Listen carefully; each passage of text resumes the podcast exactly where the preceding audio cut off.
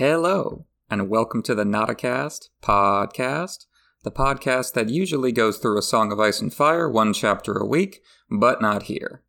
I'm one of your hosts, Emmett, also known as Poor Quentyn, and welcome back to my series on J.R.R. Tolkien's The Lord of the Rings. Last time we wrapped up Book 5, Chapter 4, The Siege of Gondor, and this week we're jumping ahead with Book 5, Chapter 5, The Ride of the Rohirrim. So, as I've been saying, Book 5 is a bigger, better sequel to Book 3. In both cases, Tolkien jumps around in time and space from chapter to chapter, playing with information to provide a structure of tension and release for the audience. At the end of the last chapter, just when all hope seemed lost for the defenders of Minas Tirith, Pippin heard the horns of the Rohirrim echoing off the mountains. But wait, how'd that happen? We were told over and over again that the riders of Rohan would come too late, if they came at all. There's an army blocking the northern road into the city. So now this chapter has to flash back to fill in what happened. You can almost imagine a title card flashing on the screen, two days earlier. Tolkien is playing his audience like a fiddle, delaying our gratification before providing it at the chapter's end. He ramped us up, and now he ramps us down just so he can ramp us right back up again. Tolkien has the reputation as a fussy, self indulgent writer, but everything in these chapters is designed to engage the audience on a gut level. It's a well oiled machine, a blockbuster ahead of its time. The chapter starts by disorienting us. It's a dark night, and we can't see anything. Where are we? When are we? It's very different from The Muster of Rohan, the previous chapter with these characters, where Tolkien started by telling us what was going on in the big picture, how this storyline was lining up with what was going on everywhere else. In this chapter, Tolkien wants to wrong foot us, not only to create suspense, but also to ground us in how our POV Merry is feeling. As I said in The Muster of Rohan, he's the last of the Fellowship. He's lonely. He's trying to fit into a strange place with strange people. But the Rohirrim themselves have also passed out of their territory and are about to meet people strange to them. So the cultural home field advantage is lost. Drumbeats surround them. Merry hears them in the trees. Now that's designed to make us think of Moria, the drums in the deep, and make us worry that the Rohirrim have rode into a trap. Maybe it's that extra orc army on the northern road, and that's a great reversal of our expectations. There's an emphasis on sensory details, like when Merry was introduced, like when Merry rode into Dunharrow. This time, it's not only to show the strangeness of this place to him, but to heighten our awareness in case there's an attack. Merry, just like Pippin at the start of the last chapter, is wondering why the hell he's here at all. He came along because he couldn't bear the shame of being left behind while all his other friends rode off to war, or worse. But that shame, like Denethor's pride, starts to seem abstract in face of the blunt realities of the situation. Merry is, quote, small, unwanted, and lonely, comparing himself once more to baggage, just as he did in Book 3. Merry is exhausted, but too anxious to sleep. We've all been there. It's bad enough to feel this dread. It's even worse that there's nothing he can do about it. Merry wishes he still had Pippin at his side. Even when they were captured by the orcs in Book 3, they still had each other. That's the empathetic love that defines the hobbits. Merry now realizes that Pippin, far from taking part in exciting adventures with Gandalf, is trapped in the city. And Merry is not a brave rider who can blow a horn and save him. Ironically, this is exactly what's going to happen. Eowyn has that same desire, that desire to be the hero. And their waiting, in secret, will pay off big time during the battle itself. The only silver lining here is that Merry has not been caught by King Theoden, who ordered him to stay behind. There seems to be some understanding, as Tolkien puts it, between Dernhelm and their captain, Elfhelm. The author quickly moves on from this lest we get suspicious. Dernhelm is basically a nonentity in this chapter. He never spoke to anyone, Tolkien writes. The only action we see him take is creeping close enough to the king's guards for Merry to conveniently see and hear everything that's happening at the start of the battle. Both the author and Eowyn have an incentive to do no more than that. Tolkien doesn't want to give her away to the audience, and Eowyn doesn't want to give herself away to Theoden. Merry is such baggage that Elfhelm stumbles over him and thinks he's a tree root. Merry sticks up for himself, asserting his presence and personhood as Pippin does when he defies Denethor. Merry lampshades the red herring when he worries that the drums belong to Sauron's armies. But Elfhelm tells us that this is not the case. It's the wild men of the woods, disturbed by what seems like the return of the Dark Years, which Elfhelm says is, yeah, probably what's happening. These guys are definitely in need of a morale boost. So is Merry, but waiting around like baggage is more than he can bear, so he goes off to find out more. There's some great spooky atmosphere as he follows the last lantern through the shadow, a literalization of the Rohirrim as the last hope of surviving the night. Theoden and Eomer are meeting with Ghan-buri-Ghan, leader of the Druedain. They've been here since before the castles, as they say, before the Numenoreans came out of the sea. And this really puts Denethor's arrogance into context that he thinks his legacy, his history is the only important thing. It's older and more special than everyone else. Not according to these guys. And that's the advantage they offer. They know things other men have forgotten. That's what Lord of the Rings is all about, right?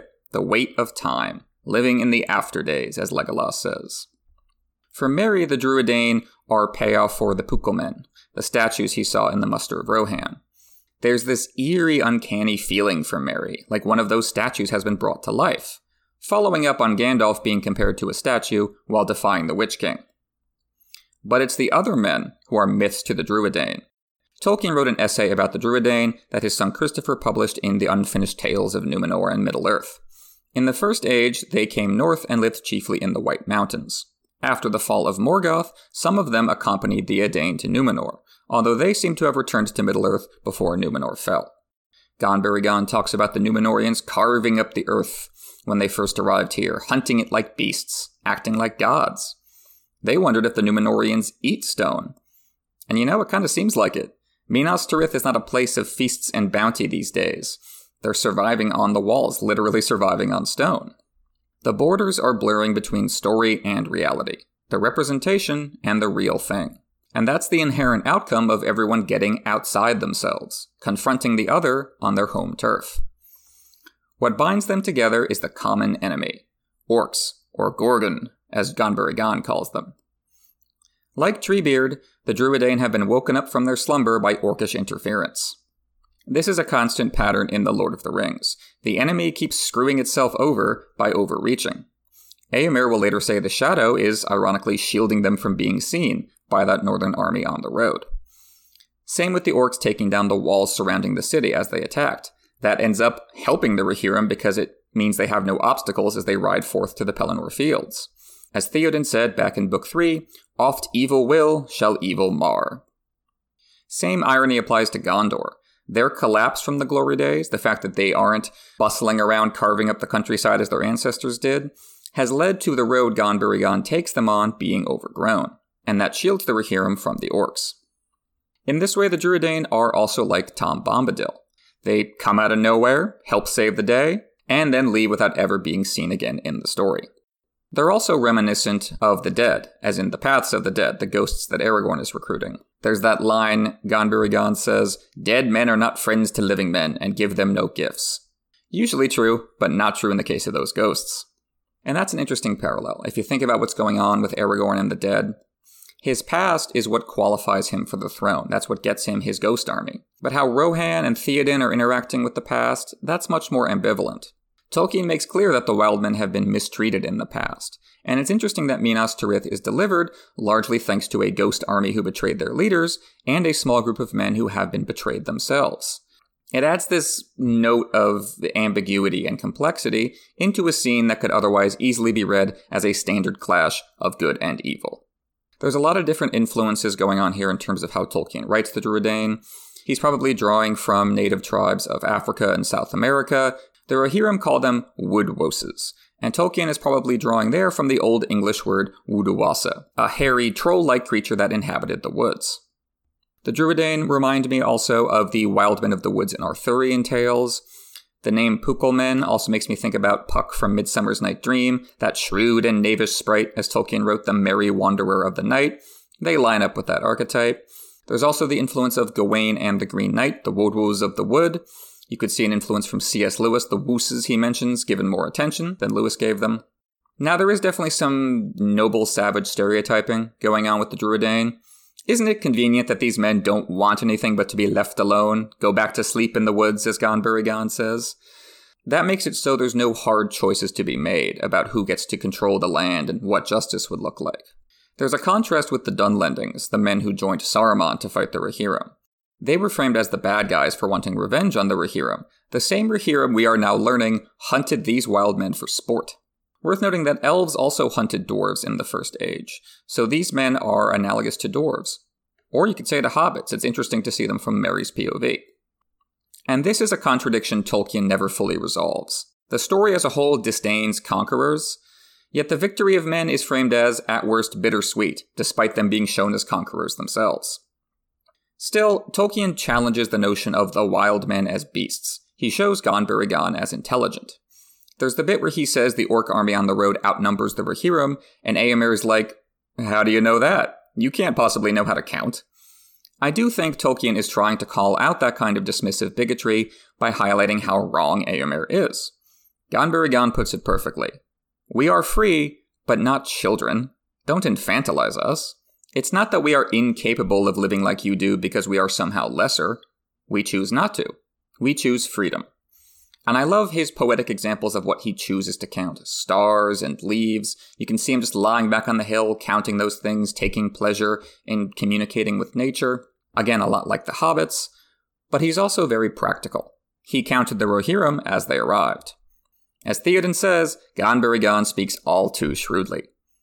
Ghan-buri-Ghan also speaks up for himself when Eomer interrupts to panic about Minas Tirith burning, the aggressive instinct that Tolkien critiques throughout the series favoring the careful, cautious stewardship exemplified by characters like Ghan-buri-Ghan. So the Druedain lead the Rohirrim through the woods, skirting around the Orc army on the northern road. So now we understand how it is they got to Minas Tirith.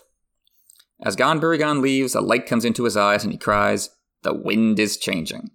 Just like the rooster crowing in Minas Tirith, nature suddenly seems to be on our hero's side. It's their changing fortunes made literal, a banishing of the shadow by fresh air, which is connected, of course, to Aragorn, the scent of the sea that he brings with him, and which will call Frodo and Gandalf and Bilbo away at the end of the story. The scent of the wind changing is backed up by one of the Rohirrim, Widfara, establishing a cultural connection to the Druedain, that these men that seem so different actually have some similar backgrounds, some similar skills and interests. The morning will bring new things, he says, along with the passing away of the old, in Theoden's case. Merry again feels useless, but he won't be for long, and he's here for love, as he keeps thinking. He's imagining Pippin in peril. He wants to rescue him. That's that, that bond, that connection that keeps his story important, even though he's not in charge here. The Rohirrim stream into the Pelennor fields, Tolkien describing them as a rising tide, natural imagery to match the changing wind. Along the way, they learn about the death of Hirgon, the messenger who brought them the Red Arrow. He never made it back to Denethor with the word that Theoden was on his way. It's a small thing, but a telling one as it has contributed to Denethor's total loss of hope. It reminds me of the messages that don't make it through in Romeo and Juliet and how that causes disaster. There's a slow, suspenseful buildup as the Rohirrim barely meet any resistance at first. We're waiting for the horns that we heard at the end of the last chapter, but it's always darkest before the dawn, so first we need a moment of doubt. Anguish and dread is how Tolkien puts it. Theoden looking on Sauron's huge army, looking at Minas Tirith burning, Merry thinks he looks suddenly ready to give up. And while Tolkien doesn't emphasize this here, it's interesting to note that this is actually a homecoming for Theoden. He was born and raised in Gondor before being called to the throne, because his father Thengel quarreled with his father and so went into exile in Gondor, before having to come back and reluctantly take the throne of Rohan when Theoden's grandfather died. And with that in mind, you can understand Theoden's urgency, his insistence on reckless speed, and his despair on seeing the city burn. This is where he grew up. But it's not even the opposing army that gets him. It's time, the great theme of Lord of the Rings, how nothing we do can slow down time. Theoden is once again stricken by old age, as he was when we first met him. As Merry thinks, too late is worse than never, because we have to watch the failure, live with the knowledge that our efforts weren't good enough. As the wind changes and dawn arises, lightning strikes from the earth. We hear a big clapping sound. We know that's the downfall of the gate. Grond has broken through. Those two things go together, the dark and the light. This is where Theoden arises and becomes godly. He calls out louder than any mortal, Tolkien writes, blowing a horn blast so powerful he destroys the horn. And then he rides. Behind him his banner blew in the wind, white horse upon a field of green, but he outpaced it. After him thundered the knights of his house, but he was ever before them.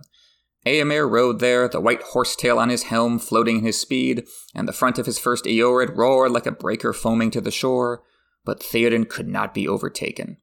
Fey he seemed, or the battle fury of his fathers ran like new fire in his veins, and he was borne upon Snowmane like a god of old, even as Orome the Great in the Battle of the Valar when the world was young. His golden shield was uncovered, and lo, it shone like an image of the sun, and the grass flamed into green about the white feet of his steed. This is the absolute best imagery in the series. Imagery so powerful it takes over your mind, like the words are about to ripple into images before your eyes. This is Tolkien directing his own movie adaptation. This is epic, immortal art. As the Rohirrim charge down the hill into their foes, there's lots of reference points you could point to that Tolkien might be drawing from. This could be Waterloo, this could be the Light Brigade. But really, the way it's written, this feels like Tolkien's ultimate tribute to Homer. It's, it's poetry. There's the repetition of and, the constant A but B sentence construction. There's even the alliterative poetry in the title of the chapter, The Ride of the Rohirrim. And that sense of, of mystical divine transformation applies to his men as well. The hosts of Mordor wailed, terror took them, and they fled, and died, and the hoofs of wrath rode over them. And then all the host of Rohan burst into song, and they sang as they slew, for the joy of battle was on them. And the sound of their singing that was fair and terrible came even to the city. I love that that contradiction, fair and terrible singing. Just like Galadriel described how she would be as a fair and terrible being if she got the ring, all would love her and despair that great mixture of violence and joy. And it's a very pre modern approach to warfare. When I think about the, the music of their battle and contrast it with a more modern, cynical perspective, like something like Apocalypse Now, when they're playing Ride of the Valkyries, they go into combat and it's supposed to show how they're not taking this seriously and they think of slaughter as a game and isn't that awful. It's a little different perspective here. And it makes me think about how the music of the Valar is what makes the world. It's the literal foundation of this universe. And in a way, that's what the Rohirrim are accessing. The, their song is the very stuff of this universe. It's like they bring the sun with them, Tolkien's shield shining like the sun. They're rebooting the dawn. It's a dream of spring. So I've been wrapping up each of these Lord of the Rings episodes by talking a little bit about the movie adaptations from Peter Jackson and Company that came out around 20 years ago and how they handle each stretch of the material. This is maybe the best example of how the movie adaptations drastically simplified the source material, yet work brilliantly on their own terms, due to the filmmakers' understanding of how to make it work for their medium and audience. There's no Druedain in the movies, which is probably for the best, as it would throw off the pace, and given how the filmmakers handled the Southrons, I honestly can't imagine it being done well. Instead, Theoden just arrives. We see the army leave Rohan, and then we just see them show up in Gondor. And in both theatrical and extended cuts of Return of the King, they preserve that thrilling moment with the horns. I remember all the hairs on my arms standing up in the theater as Gandalf looks up with hope, Gothmog looks up with scorn and a little bit of fear. There's that beautiful lingering shot of the riders coming over the hill. As I've said before, the filmmakers are drawing from classic epics. It reminds me of Kagemusha, directed by Akira Kurosawa, that the, the, the beauty of all these glittering armor and horses in motion. It's visually reminiscent of Eomer's arrival at Helm's Deep in the previous movie, but less purely hopeful. That grave look on Theoden's face as he stares at the army, mirrored in Eowyn's and Merry's, says it all. They're facing doom. But, as Eowyn says, courage, Merry. Courage for our friends. It's the emotional heart of the books translated to screen. Giving it all for your comrades. A parallel to Aragorn's rallying cry at the Black Gate for Frodo. And that makes for a contrast with Gothmog calling his soldiers maggots as he gets them into line. No such sense of a bond, a connection there. And there's really sharp editing back and forth, from Rohirrim spears to orc pikes. That strong pacing prevents the movie from just descending into CGI headache swarms. Theoden gets his big lines from the book about it being a sword day, a red day ere the sun rises, But something I like about the movies is how they move the badass speeches around to where they'll have the most effect in terms of cinematic tension and release. In the books, as I'll get to next time, Eomer cries death in response to discovering Eowyn lying motionless on the field of battle. It works extremely well. But in movie terms, it works so much better for Theoden to wrap up his big speech this way. Death, he cries, and death, all his men cry in response. And honestly, this is my gold standard for blockbuster movies. This is the moment I compare every other blockbuster to, and they all come up short. The absolute abandon of it, the fearlessness of nothing left to lose. The slight slow mo on Miranda Otto as she howls death is just the perfect choice, capturing the battle fever as it takes hold of her. The King of the Golden Hall plays as they ride into death, those glorious strings and horns, and I still giggle like a little kid as the orcs start retreating, understanding what they're dealing with. Mordor's weapon, as I've said, is fear, and as the Rohirrim ride into death, they are not afraid. So that is going to wrap us up this week for Lord of the Rings. Thank you so much for listening. As always, you can rate and review us on iTunes, Spotify, Google Play, Apple Podcasts, wherever you listen to us. You can check out our Patreon at patreon.com slash nauticast where our patrons get early access, exclusive episodes, and a bunch more benefits. You can follow us on Twitter at nauticastASOIAF or shoot us an email at nauticastASOIAF at gmail.com. And you can follow me at Poor Quentyn on Twitter. So, as I announced recently, very sadly, Jeff is not going to be returning to the podcast. And while I'm very sad about that, I am happy that our good friend Manu is going to be joining the Nauticast as my new co host. We're going to be starting A Song of Ice and Fire episodes up again in mid August. So I'm going to do one more weekly Lord of the Rings episode next week, covering Book 5, Chapter 6, The Battle of the Pelennor Fields. After that, I'm going to keep the Lord of the Rings episodes going on a monthly basis. So, starting with Book 5, Chapter 7 in September. And these episodes are only going to be for patrons. So, if you're not a patron but you've been listening along and enjoying these Lord of the Rings episodes, it's a great time to check out our Patreon so you can keep up with them going forward. So, thanks again for listening, and I will see you next week for Book 5, Chapter 6 of The Lord of the Rings.